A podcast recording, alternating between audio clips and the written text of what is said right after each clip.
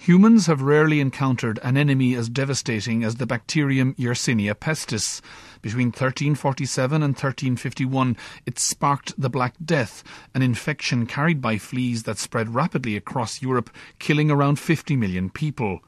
Now scientists have uncovered some of the genetic secrets of the plague, thanks to DNA fragments drilled from the teeth of victims buried in a graveyard in East London. The researchers say that all current strains circulating in the world are directly related to the medieval bacterium, and while the infection still kills 2,000 people globally every year, it's much less of a threat because our immune systems have adapted to it. The scientists say the techniques used to rebuild the genome of the Black Death could now be used to reconstruct other ancient pathogens.